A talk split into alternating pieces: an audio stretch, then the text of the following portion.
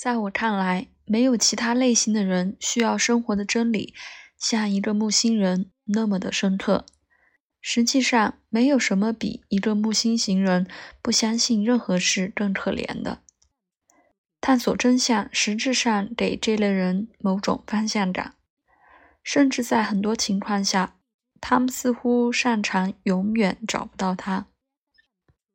木星的正反两极被兰迪斯·奈特·格林生动地描述为：一个正面的木星落点表示寻求真相、率真、乐观、正确的判断、愉悦、合群和去追寻更普遍的新的或更大的目标。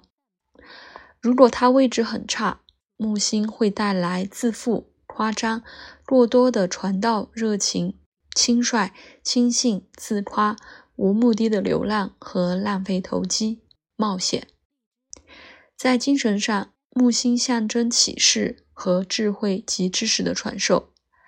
他行为的根源是认真的，需要去寻求和证明真相和鼓励其他人。较弱的木星人倾向浪漫化他的存在，他通常被描述为不安定和一个傲慢的和无畏的自以为是。摘自占星师使用手册。你会注意格林提到的词：吹嘘和傲慢。那些有强大木星调谐的人想要超越生活，他们想表达，经常想因为表达慷慨、理念和高尚品格被看到。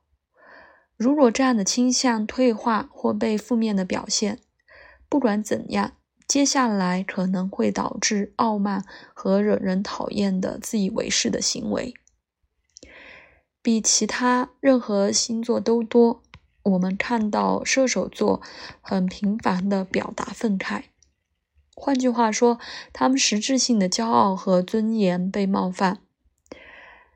在这也是在那些有强大木星调谐的人那里一个相当常见的反应。木星人会成为伟大的传教士，也就是真理的推荐者和销售人员及产品的推销者。他们能激发信任和鼓励他人朝着更大的志向，但他们也会表现出自大、偏执和愤世嫉俗。作家拉斐尔在近一个世纪前写过。木星能产生法官和大主教，但木星也代表庸医、骗子和酒鬼。木星在占星文献中被最常记录的一个反面的表现是伪善。它经常被指出，政客和牧师通常有这样的问题：假装高尚和正直，公开的说高尚的东西，但他们在自己的生活中做的却是另一套。它是人们走的一条分界线。当他们作为领导、理想主义者和值得信赖的灵感来源向他们伸出援手，我们能在查尔斯·卡特的书里再一次找到这种现象的一个好的解释。在文章中，卡特指出，那些真正合格的、给他人提供好建议的人，大多数领域里是一定量的。卡特陈述，木星的伪善倾向源于屈服于诱惑，假装拥有内幕消息。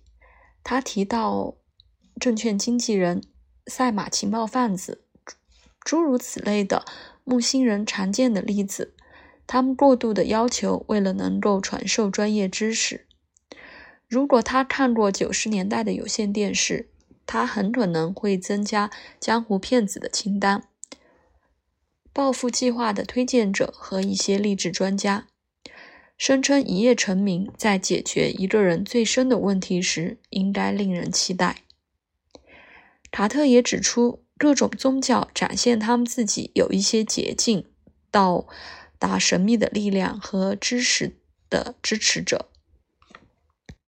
他也说，给出好的建议在木星星座是强大的。因为这样做对很多受欢迎的人是非常荣幸的。